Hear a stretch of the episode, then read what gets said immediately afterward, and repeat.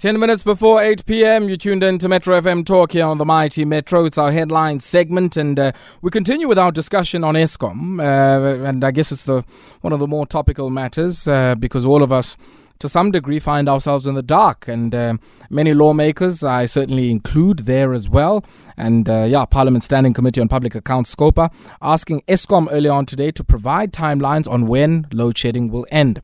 Now, the board and executives were briefing Scopa on the plans to keep the lights on, and uh, the utility continued to highlight issues around lack of maintenance, old infrastructure, liquidity issues, and corruption and sabotage. To tell us a bit more about this, uh, joined on the line by Sislulama Matya, SABC News reporter who was out in Parliament earlier on today. Sislulama, good evening to you. Welcome. Good evening, Ayabonga and the listeners of Metro FM. Tatembu Pilil.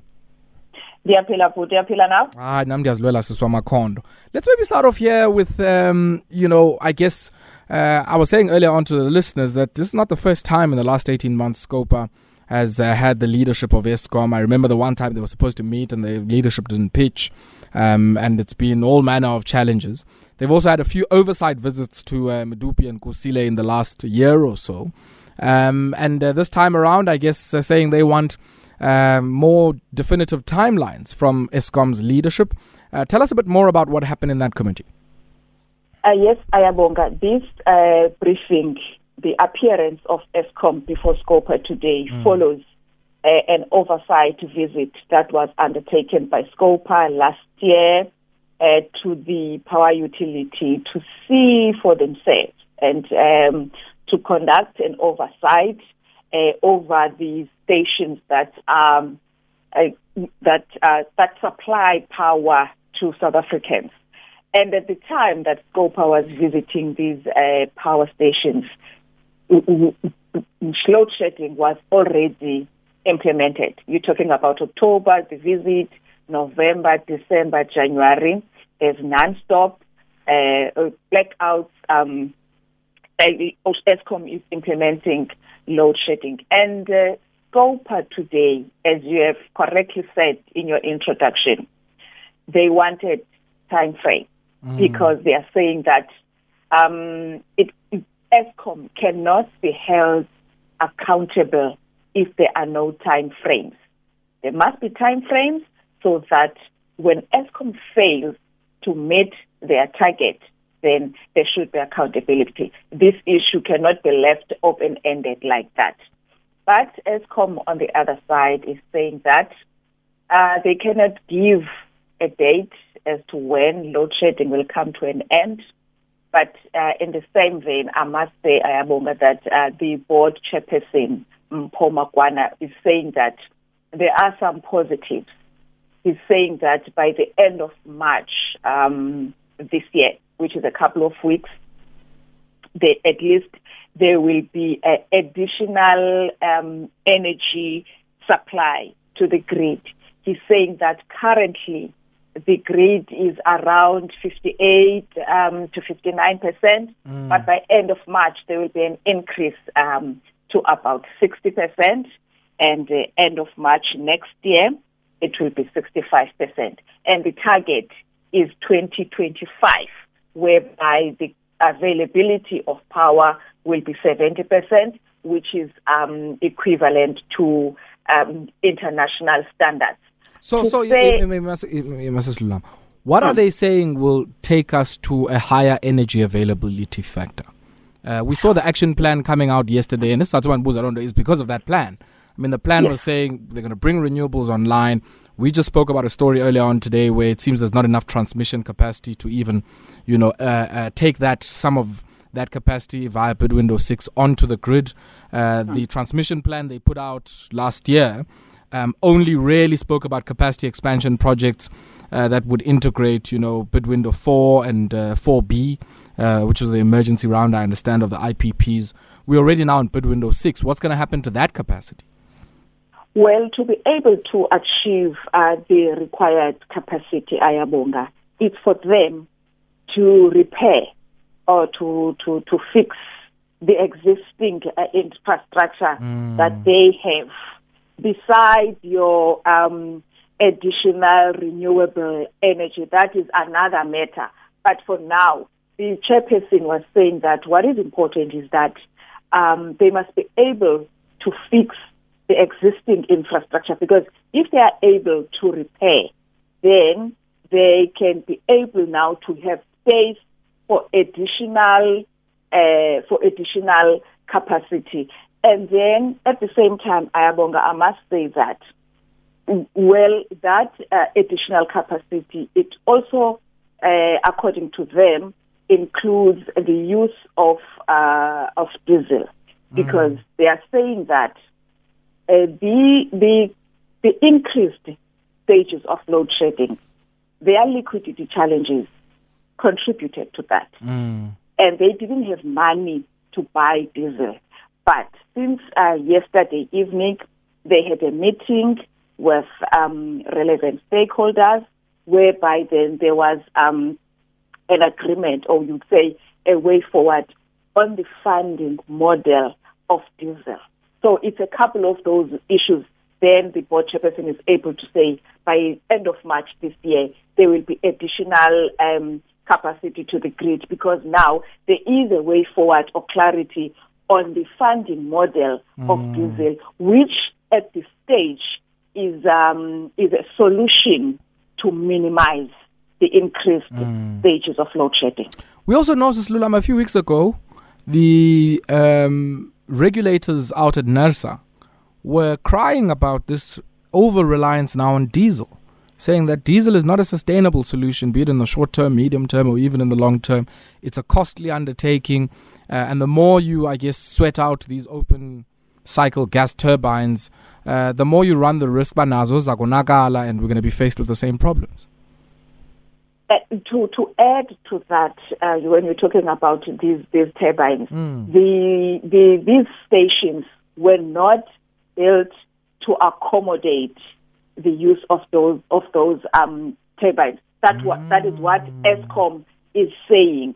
But um, Ayabonga, I must say that um, when when you're looking at this whole matter, that's why they are saying it's a it's a basket of issues that are needed in order for the country to get out of this situation. And it's not going to be an overnight thing. It's going to take um, some time, but it needs um, it needs uh, the board chairperson appealed even to members of parliament to be patient because some of the questions that they were asking, the board chairperson was saying, we cannot say this is going to happen by this time and mm. date because we don't want to make an undertaking or uh, promises that we cannot meet.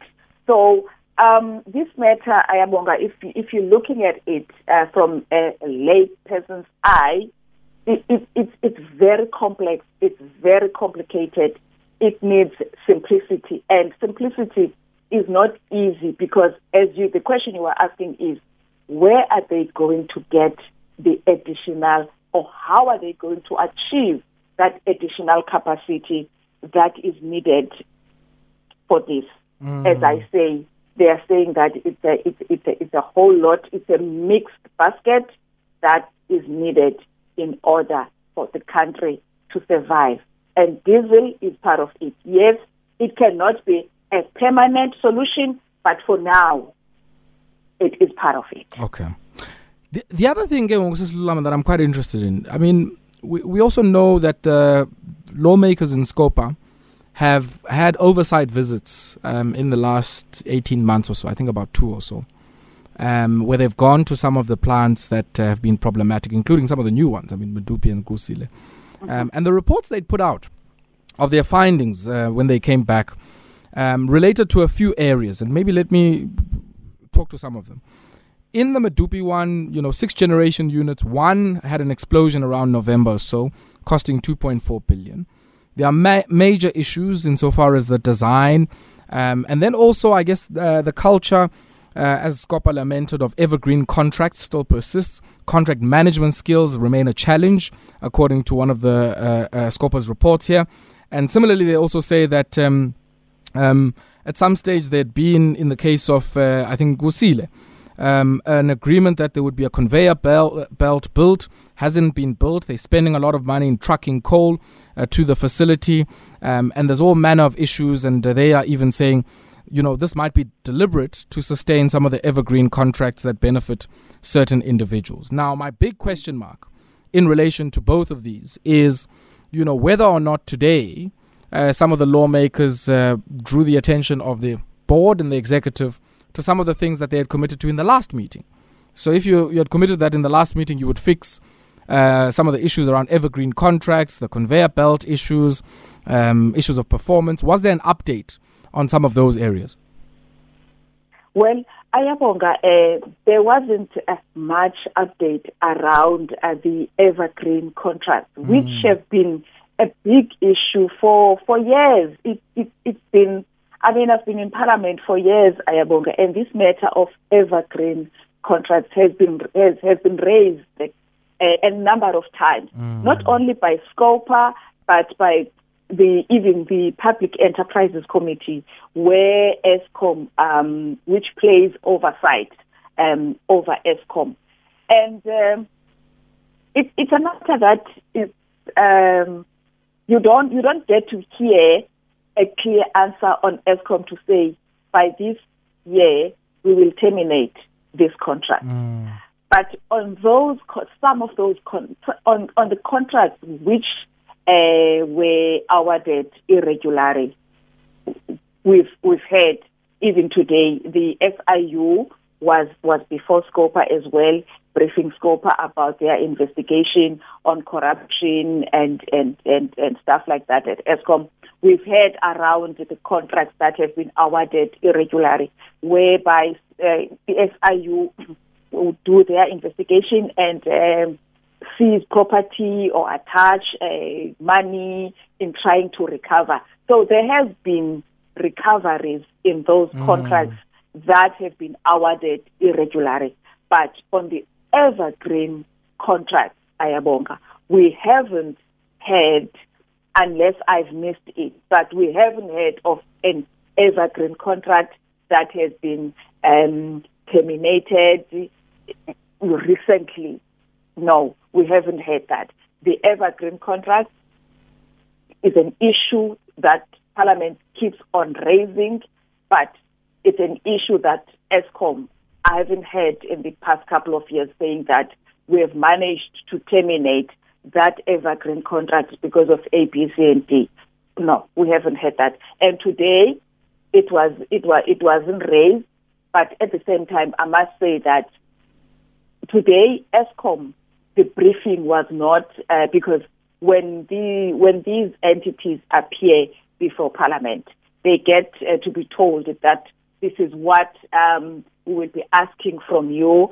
Maybe today that was not part of the brief maybe some other time when mm. Eskom appears before SCOPA, then uh, we will get to hear exactly uh, about the evergreen contracts. But it's an issue that Parliament is concerned about, these evergreen contracts, yeah. and it has been that for years.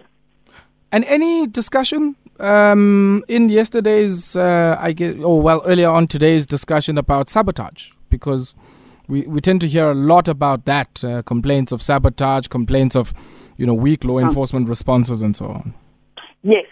Uh, the outgoing CEO, Andre de Ruyter, in his presentation, when he was outlining um, the contributors to load shedding, he did say that um, sabotage, uh, aging infrastructure, and he did mention uh, the explosion in one of the stations, power stations, um, a couple of years ago, and also, um, and yes, so he did mention sabotage, and then he did also say that um, they are they welcome, they are pleased with the deployment of soldiers to guard some of the power stations. Remember, towards the end of last year in December, the president announced that um, some of the soldiers will go and uh, guard uh, some of these power stations due to these issues of uh, sabotage and theft and, and corruption. So that matter is the outgoing CEO was saying that they are pleased with that and uh, they can see now um, inroads being made even with the NPA when they are taking their cases um, to, to, to the NPA for investigations. There is now uh, progress um, going on on that. But um, I guess it will be uh, maybe in, in, in, in few days to come or months, SCOPA then will invite the NPA to come and, and brief uh, the committee about that so that we hear in detail uh, what is it that, that, that the NPA is investigating because uh, Eskom on their own, they don't um, brief the committee about those investigations. Mm. It will be the NPA that comes and briefs. For Eskom, it will be just maybe to say um, we've referred so many cases.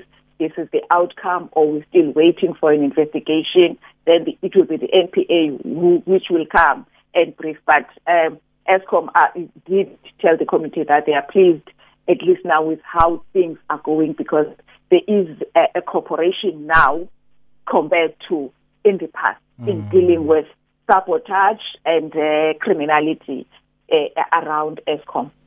Well, let's hope. Let's hope that uh, I guess this um, newly found cooperation uh, will give rise to something because it seems many, many uh, South African is despondent and uh, yeah, I guess it's only doom and gloom from where we are now. Sislulama, masishi hapo Thank you very much. You're welcome. Yeah, that uh, was uh, Lulama Matya, uh, SABC News reporter, speaking to us tonight uh, for our headline segment. What do you make of that? Uh, some of your tweets coming through here uh, as well. And yeah, many of you sharing that despondency. Uh, at Selema on Twitter says, I wonder if the option of putting the country on a permanent load shedding schedule for the next 24 months was deliberated in order to service some of the plants. That'll be a good idea because we cannot keep operating power plants with the risk of breakage. But hey, when De Ruyter came in, that's exactly what he said. He said he will undertake aggressive maintenance, especially of some of the older plants that were returned to service in the early 2000s.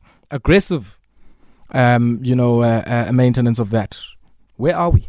Where are we? Kolile Nzoyi saying, Mr. Tawe and everyone in the country, let me empower you all with a fact, which is the open and honest secret. Ukwenza teta are two different things. Fact is, every day umbane uyacima uh, this is uh, very, very sad.